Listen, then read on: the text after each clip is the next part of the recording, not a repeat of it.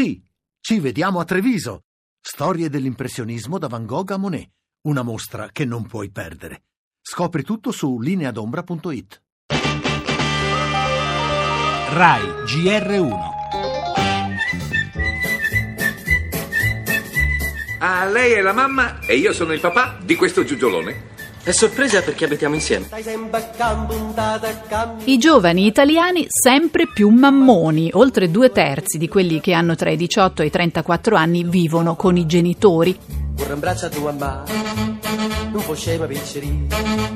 L'Italia è superata solo dalla Slovacchia, dove quasi il 70% dei giovani vive con i genitori, ma è molto lontana da paesi nei quali il dato non supera il 34%.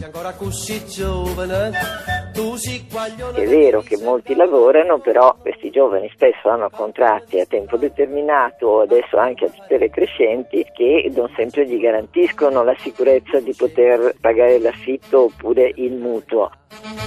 In realtà è proprio un pezzo di cultura italiana molto particolare. Questi sono ragazzi che hanno tutta la loro indipendenza e autonomia di vita e che semplicemente trovano rifugio nella loro famiglia. Ti voglio bene, mamma. Anch'io ti voglio bene. Ti voglio bene, papà. Anch'io, pulcino mio.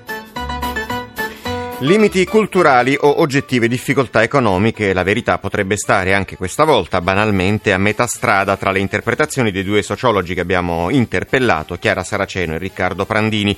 I motivi per i quali i nostri ragazzi diventano grandi, per così dire, troppo tardi o comunque più tardi che in altri paesi, li conosciamo già, ma nei dati Eurostat c'è qualcosa in più. Intanto il numero degli eterni mammoni è ancora cresciuto di un altro 2% negli ultimi 12 mesi e se tra quanti indugiano volentieri ieri sotto il tetto natio c'è una buona metà di studenti, il 25% ha invece un lavoro a tempo indeterminato. Ma gli statistici europei non tengono conto di un piccolo dettaglio, con uno stipendio di 800 euro al mese e almeno 400 che se ne vanno per una piccola stanza in una grande città, per cavarsela il presunto spirito di indipendenza mitteleuropeo serve a ben poco, gli è questione di bacchetta magica.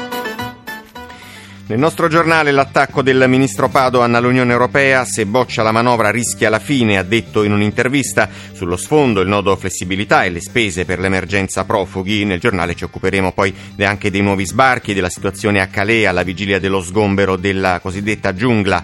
E a proposito di legge di bilancio, il presidente Mattarella ha firmato il decreto legge fiscale. Da luglio addio a Equitalia non saranno rottamate le multe, ma solo gli interessi. Torneremo a parlare del referendum costituzionale e dei toni sempre più accesi tra i fronti del sì e del no.